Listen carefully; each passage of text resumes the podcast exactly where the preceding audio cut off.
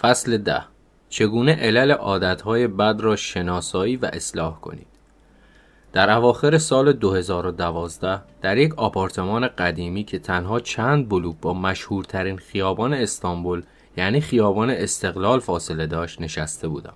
در میانه یک سفر چهار روزه به ترکیه قرار داشتم و راهنمای خسته ام مایک در فاصله چند متری روی یک صندلی لم داده بود. مایک در واقع شغلش راهنمای تور نبود او صرفا یک پسر اهل مین بود که پنج سال در ترکیه زندگی می کرد و به من پیشنهاد داده بود که جاهای مختلف این کشور را به من نشان دهد و من هم قبول کردم. در این شب به خصوص مرا به مهمانی شام با حضور او و چند دوست ترک دیگر دعوت کرده بودند. هفت نفر بودیم و من تنها کسی بودم که در یک مقطع زمانی از عمرش حداقل یک پاکت سیگار را در روز نکشیده بود. از یکی از ترک ها پرسیدم که چطور سیگاری شده است. او گفت دوستان همیشه با دوستان آغاز می شود. یکی از دوستها سیگار می کشد بعد از شما امتحان می کنید. نکته واقعا جالب اینجا بود که نیمی از افراد حاضر در اتاق توانسته بودند سیگار کشیدن را ترک کنند. در آن مقطع مایک چند سالی بود که دیگر سیگار نمی کشید و قسم می خورد که این عادت را به خاطر کتاب آلنکار تحت عنوان یک راه ساده برای ترک دخانیات کنار گذاشته است. او گفت این کتاب فشار ذهنی سیگار کشیدن را از روی تو بر می دارد. بهت می‌گوید که دیگر به خودت دروغ نگو. میدانی که واقعا دوست نداری سیگار بکشی. میدانی که واقعا از این کار لذت نمی‌بری. به تو کمک می کند احساس کنی که دیگر قربانی نیستی. کم کم تشخیص می دهی که نیازی نداری که سیگار بکشی. هیچ وقت سیگار را امتحان نکرده بودم. اما به خاطر کنجکاوی نگاهی به این کتاب انداختم. نویسنده یک استراتژی جالب را انتخاب کرده تا به سیگاری ها کمک کند وسوسهشان را از بین ببرند. او به صورت نظاممند هر سرنخ مربوط به سیگار کشیدن را بازنگری کرده و معنای جدیدی به آن بخشیده است. او چنین جملاتی می‌گوید: فکر می‌کنید که در حال ترک سیگار هستید اما هیچ چیزی را ترک نمی کنید چون سیگارها عملا نقش هیچ را دارند. فکر می‌کنید سیگار کشیدن کاری است که باید برای برقراری ارتباط اجتماعی انجام دهید. اما این گونه نیست. می توانید بدون سیگار کشیدن هم اجتماعی باشید. فکر می‌کنید سیگار کشیدن موجب تخلیه استرس می شود اما این گونه نیست. سیگار کشیدن اعصاب شما را آرام نمی کند بلکه آن را از بین می برد دوباره و دوباره این عبارت ها و عبارت های مشابه را تکرار می کند او می‌گوید این را خیلی سریح در مغزتان فرو کنید. هیچ چیزی را از دست نمی دهید و عواید مثبت خارق‌العاده ای را نه صرفا از منظر سلامتی، انرژی و سرمایه بلکه از نظر اعتماد به نفس، عزت نفس، آزادی و از همه مهمتر طول و کیفیت زندگی آینده خود به دست می آورید. زمانی که به انتهای این کتاب می رسید، سیگار کشیدن در نظرتان مسخره ترین کار دنیاست. و اگر دیگر هیچ فایده ای را برای سیگار کشیدن متصور نباشید پس دلیلی برای استعمال آن نیست. این همان عکس قانون دوم تغییر رفتار است. آن را غیر جذاب کنید. می‌دانم که شاید این ایده خیلی ساده و سرسری به نظر برسد. اینکه صرفا ذهنیتتان را عوض کرده و سیگار کشیدن را ترک کنید اما چند دقیقه با من همراه بمانید. مبدع وسوسه ها هر رفتار دارای یک وسوسه سطحی و یک انگیزه عمیق و اساسی تر است. غالبا وسوسه ای دارم که این چنین است. دوست دارم تاکو بخورم. اگر از من بپرسید چرا نمی‌گویم چون برای زنده ماندن به غذا احتیاج دارم. حقیقت اینجاست که جایی در اعماق وجودم برای خوردن تاکو انگیزه دارم. چون باید بخورم تا زنده بمانم. انگیزه اصلی و اساسی من این است که آب و غذا بخورم. حتی اگر به صورت ویژه حوس تاکو کرده باشم. برخی از انگیزه های اساسی اینگونه هستند. حفظ انرژی کسب غذا و آب یافتن عشق و تولید مثل ارتباط و پیوند با دیگران کسب مقبولیت و تایید اجتماعی کاهش ابهام دستیابی به جایگاه و پرستیژ. وسوسه و تمایل نمایش ویژه‌ای از انگیزه های اساسی و درونی ماست. مغز شما با میل به سیگار کشیدن یا چک کردن اینستاگرام یا انجام بازی های کامپیوتری تکامل نیافته است. در اعماق درون شما خواهان کاهش میزان ابهام و استراب، کسب تایید و مقبولیت اجتماعی یا دستیابی به شعن و منزلت هستید. یافتن عشق و تولید مثل مساویه با استفاده از تیندر. ارتباط و پیوند با دیگران مساویس با جستجو در فیسبوک کسب مقبولیت و تایید اجتماعی مساویس با پست گذاشتن در اینستاگرام. کاهش ابهام مساویس با جستجو در گوگل. دستیابی به منزلت و پرستیژ مساویس با انجام بازی های کامپیوتری. های شما راهکارهای مدرن برای تمایلات دیرین هستند. نسخه های جدید برای نداهای قدیمی. انگیزه های اساسی رفتارهای انسانی به همان شکل باقی میمانند. های مخصوصی که اجرا می کنیم بسته به دوره تاریخی که در آن حضور داریم تغییر می کنند. بحث اساسی اینجاست. روش های مختلفی برای حل و فصل یک انگیزه اساسی یکسان وجود دارد. امکان دارد یک نفر با سیگار کشیدن استرسش را تسکین دهد. در حالی که شخص ثانویه با دویدن و ورزش استرابش را از بین می‌برد. عادتهای کنونی شما لزوما بهترین روش برای حل مسائل پیش رویتان نیستند. آنها صرفا روش هایی هستند که یاد گرفته اید از آنها بهره بگیرید. وقتی یک راهکار را برای مسئله مد نظرتان پیدا کردید مدام سراغ آن می روید. عادتها به همین شکل به وجود می آیند. این ارتباط های میان راهکار و مسئله هستند که تعیین می کنند فلان عادت ارزش تکرار شدن را دارد یا خیر. همانطور که در مباحثمان پیرامون قانون اول مطرح کردیم. مغز شما دائما در حال جذب اطلاعات و رصد کردن سرنخهای محیطی است. هر بار که یک سرنخ را دریافت می کنید مغزتان شبیه سازی انجام می دهد و حرکت بعدی را پیش بینی می کند. سرنخ متوجه می شوید که اجاق داغ است. پیش بینی اگر با آن دست بزنم می سوزم پس نباید دستم را با آن نزدیک کنم. سرنخ می بینید که چراغ راهنمایی سبز شده است. پیش بینی اگر پایم را روی گاز بگذارم می توانم به شکل ایمن تقاطع را رد کنم و به مقصدم نزدیکتر شوم. بنابراین باید پا را روی پدال بگذارم. یک سرنخ را می بینید آن را بر اساس تجربه پیشین دستبندی می کنید و پاسخ متناسب را تعیین می نمایید همه اینها در یک لحظه رخ می دهند اما نقش اساسی را در عاداتتان ایفا می کنند زیرا پیش از هر اقدامی یک پیشبینی ذهنی انجام می گیرد زندگی واکنشگرا به نظر می رسد اما در واقع مبتنی بر پیشبینی است در سرتاسر سر روز در حال پیشبینی بهترین اقدام خود هستید که این کار بر اساس آنچه دیده اید و آنچه در گذشته جواب داده صورت می گیرد. شما دائما آنچه در لحظه بعد رخ می‌دهد را پیش بینی می کنید. رفتار ما به شدت به این پیش بینی ها بستگی دارد. به بیان دیگر رفتار ما به شدت به نحوه تفسیر ما از رخدادها بستگی دارد. نه لزوما واقعیت عینی که این رخدادها در دل خودشان دارند. امکان دارد دو نفر به یک سیگار نگاه کنند و در حالی که یکی از آنها برای کشیدن آن اشتیاق دارد دیگری حالش از بوی آن به هم بخورد.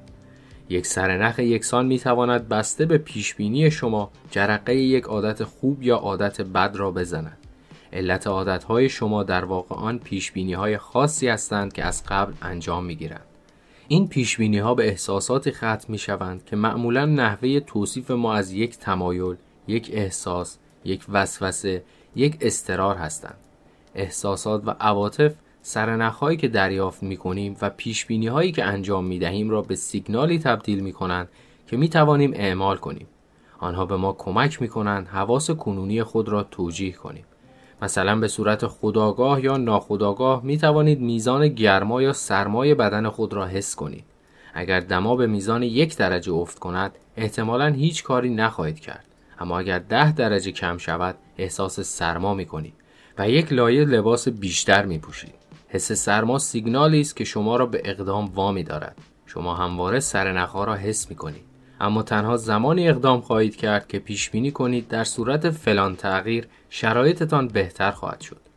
وسوسه حسی است که می‌گوید دلتان برای فلان چیز تنگ شده یا بهمان چیز را در اختیار ندارید. تمایلی برای تغییر حالت درونیتان محسوب می شود. وقتی دما افت می کند شکافی میان حس کنونی بدن شما و حسی که دوست دارید داشته باشید به وجود می آید. این شکاف میان وضعیت کنونی و وضعیت مطلوب دلیل لازم برای اقدام شما را فراهم می کند. وسوسه و تمایل تفاوت میان جایگاه کنونی شما و جایگاهی است که دوست دارید در آینده داشته باشید. حتی کوچکترین اقدام نیست با انگیزه تغییر وضعیت کنونی و ایجاد یک حس متفاوت همراه است.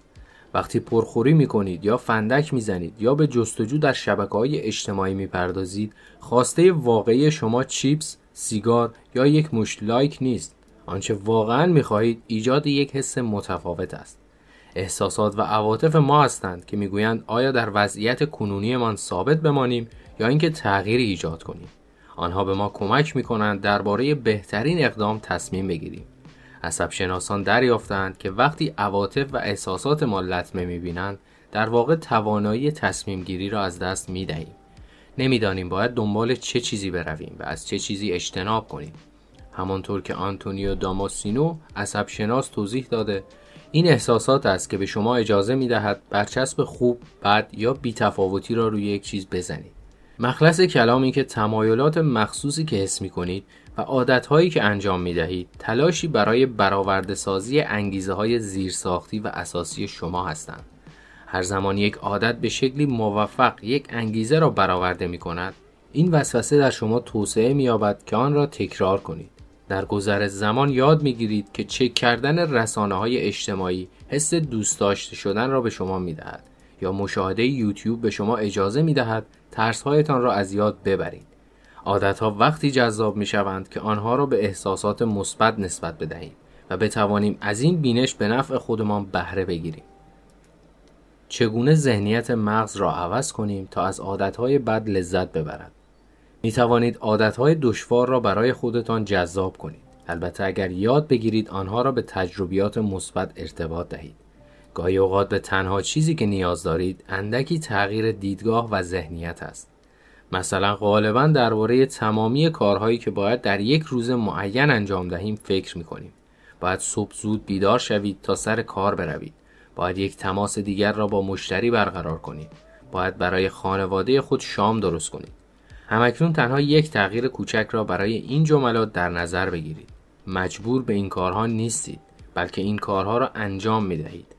شما صبح زود بیدار می شوید تا سر کار بروید. شما یک تماس دیگر را با مشتری برقرار می کنید. شما برای خانواده خود شام درست می کنید. صرفا با تغییر اندک در ساختار جمله دیدگاهی که به هر رخداد دارید را عوض می کنید. دیگر این رفتار را همچون باری روی دوش خود نمی بینید بلکه آنها را به فرصت تبدیل می کنید. نکته کلیدی اینجاست. هر دو نسخه واقعیت که در اینجا مطرح شدن درست هستند. شما باید آن کارها را انجام دهید و البته آنها را انجام می دهید. می توانیم برای تمامی ذهنیت هایی که انتخاب می کنیم دلیل و مدرک بیابیم. یک بار داستانی را درباره یک مرد ویلچری شنیدم. وقتی از او پرسیدند که آیا محدودیت دشوار است، پاسخ داد من به ویلچرم محدود نشدم. من با آن آزاد می شوم. اگر به خاطر ویلچرم نبود، باید به تخت زنجیر می شدم و هیچگاه نمی توانستم خانه را ترک کنم. این تغییر دیدگاه باعث شده بود زندگی روزمره او متحول شود. چارچوب بندی مجدد عادتها به منظور برجسته سازی عواید و به سایه بردن نقاط ضعف یک رویکرد سریع و سبک برای تغییر ذهنیت و افزایش جذابیت یک عادت است. ورزش بسیاری از افراد ورزش را یک وظیفه چالش برانگیز می دانند که انرژی را تخلیه می کند و موجب خستگیتان می شود. می توانید آن را به عنوان روشی برای توسعه مهارت و ساختن بدن در نظر بگیرید. به جای اینکه به خودتان بگویید باید بروم صبحها بدوم بگویید وقتش رسیده که استقامتم را بالا ببرم و سریعتر شوم. امور مالی ذخیره سرمایه غالبا به ایثار و فداکاری مرتبط می شود. اما اگر یک حقیقت ساده را متوجه شوید می توانید آن را نه یک محدودیت بلکه به مسابه آزادی قلمداد کنید. اگر در شرایط کنونی اندکی سخت بگیرید آینده راحت تری خواهید داشت. پولی که این ماه ذخیره می کنید قدرت خرید شما برای ماه بعد را افزایش می دهد. مدیتیشن هر کسی که مدیتیشن را به مدت بیش از سه ثانیه امتحان کرده باشد می‌داند در صورتی که انحراف های ناگزیر به ذهنتان رسوخ کنند این پروسه بسیار دشوار خواهد شد. اما وقتی بدانید که هر مداخله به شما فرصت می دهد تا به زندگی عادی برگردید و تجربه بازگشت به مدیتیشن را از سر بگذرانید همین درماندگی و دشواری به یک لذت تبدیل خواهد شد. انحراف خوب است زیرا برای اجرای مدیتیشن به انحراف نیاز دارید وحشت های پیش از وقوع بسیاری از افراد پیش از ارائه های بزرگ یا رقابت در یک رخداد مهم حس اضطراب دارند. آنها تنفس سریعتر، ضربان بالاتر و آشفتگی بیشتر را تجربه می کنند. اگر این احساسات را منفی برداشت کنیم، حس تهدید و تنش به ما دست خواهد داد. اما اگر این احساسات را مثبت قلمداد کنیم، می توانیم با سلاست و ظرافت به آن پاسخ بگوییم. می توانید جمله مسترب هستم را به هیجان زده هستم و آدرنالین خونم بالا رفته تا بتوانم بهتر تمرکز کنم تغییر دهید. این تغییرات ذهنی کوچک جادو نمی کنند اما می توانند به تغییر احساسات درباره یک عادت یا موقعیت به خصوص کمک کنند. اگر دوست دارید یک گام جلوتر بروید می توانید رسم انگیزشی ایجاد کنید. کافیست عادتهایتان را به یک کار لذت بخش ارتباط دهید. سپس می توانید هر زمان که به مقداری انگیزه نیاز دارید از آن سرنخ بهره بگیرید. مثلا اگر همواره یک آهنگ یکسان را پیش از سکس پخش می کنید بنابراین این موسیقی و اقدام به یکدیگر پیوند می‌خورند هر زمان که می‌خواهید در چنین mood ی قرار بگیرید کافیست موسیقی پخش شود اد لاتیمور بوکسور و نویسنده اهل پترزبورگ بدون اینکه خودش بداند از یک استراتژی مشابه بهره می‌برد او نوشت به یک نتیجه عجیب رسیدم همین که موقع نوشتن هدفون را روی گوشم می‌گذارم تمرکز و توجهم بالا می رود. حتی لزومی ندارد که موسیقی پخش کنم. او بدون اینکه بداند خودش را شرطی می کرد. در ابتدا هدفون را روی گوشش میگذاشت موزیکی که دوست داشت را پخش می کرد و تمرکزش روی کار قرار می گرفت.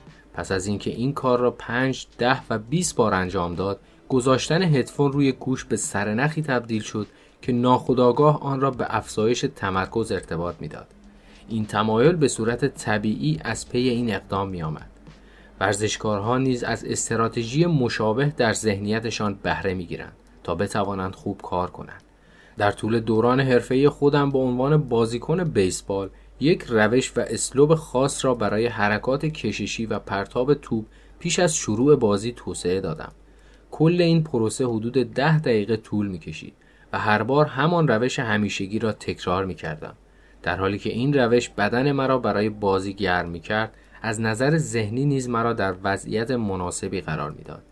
این رسم پیش از بازی را به افزایش حس رقابت طلبی و تمرکز خودم ارتباط داده بودم. حتی اگر از پیش انگیزه برای بازی نداشتم وقتی این کار را انجام می دادم در مود بازی قرار می گرفتم می توانید همین استراتژی را تقریبا برای هر هدفی آداپته کنید. فرض کنید می خواهید رضایت عمومی بیشتری داشته باشید. چیزی پیدا می کنید که شما را واقعا خوشحال کند. مثلا بازی کردن با سگ یا نشستن در یک حمام داغ و سپس یک روتین کوتاه بسازید تا هر بار پیش از کار مورد علاقه تان آن را انجام دهید. این روتین کوتاه می تواند شامل کشیدن سه نفس عمیق و لبخند زدن باشد سه نفس عمیق لبخند بازی با سگ تکرار همین پروسه سرانجام به جایی می رسید که این روتین تنفس و لبخند را با حال خوب خودتان ارتباط می دهید این پروسه به سرنخی برای حس رضایت شما تبدیل می شود. وقتی آن را جا انداختید می توانید هر بار که به تغییر روحیه نیاز دارید از آن بهره بگیرید. سر کار استرس دارید سه نفس عمیق بکشید و لبخند بزنید. در زندگی قصه دارید سه نفس عمیق بکشید و لبخند بزنید. وقتی یک عادت شکل گرفت سرنخ آن می تواند تمایل را در وجودتان ایجاد کند. حتی اگر ارتباط چندانی با موقعیت اصلی و اولیه نداشته باشد کلید یافتن و اصلاح دلایل عادتهای بدتان این است که ذهنیت مربوط به آنها را عوض کنید این کار ساده نیست اما اگر بتوانید پیش هایتان را تغییر دهید می توانید یک عادت دشوار را به یک موقعیت جذاب تبدیل کنید خلاصه فصل عکس قانون دوم تغییر رفتار می‌گوید آن را غیر جذاب کنید هر رفتار دارای یک تمایل سطحی و یک انگیزه اساسی و عمیقتر است. عادتهای شما راهکارهای مدرن برای تمایلات دیرین هستند. عامل عادتهای شما در واقع همان پیشبینی است که قبل از اقدام انجام می دهید. این پیشبینی نوعی احساس در شما به وجود می آورد. اواید اجتناب از یک عادت بد را برجسته کنید تا از جذابیت آن عادت در نظر شما کاسته شود. عادتها وقتی جذاب می شوند که آنها را به احساسات مثبت نسبت دهیم و وقتی از جذابیتشان کاسته می شود که به احساسات منفی ارتباط پیدا کنند. پیش از یک عادت دشوار کاری را انجام دهید که از آن لذت می‌برید و همین موضوع یک رسم انگیزشی را برای شما ایجاد می کند.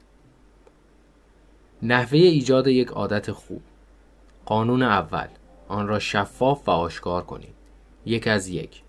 کارت امتیازی عادتها را پر کنید. عادتهای کنونی خود را یادداشت کنید تا نسبت به آنها آگاه شوید. یک از دو. از مقاصد اجرایی بهره بگیرید. من فلان رفتار را در بهمان زمان و در فلان موقعیت مکانی انجام خواهم داد. سه از یک از زنجیره سازی عادت بهره بگیرید. پس از فلان عادت فعلی آن عادت جدید را انجام خواهم داد.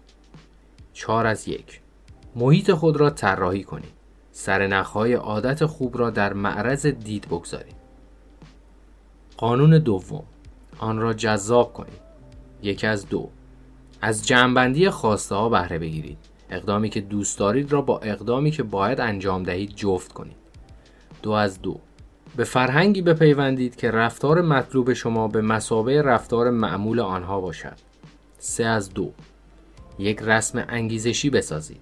کاری که از آن لذت می‌برید را بلافاصله پیش از یک عادت دشوار انجام دهید. قانون سوم. آن را ساده کنید. قانون چهارم آن را رضایت بخش کنید. نحوه شکستن یک عادت بد. قانون اول آن را مخفی کنید.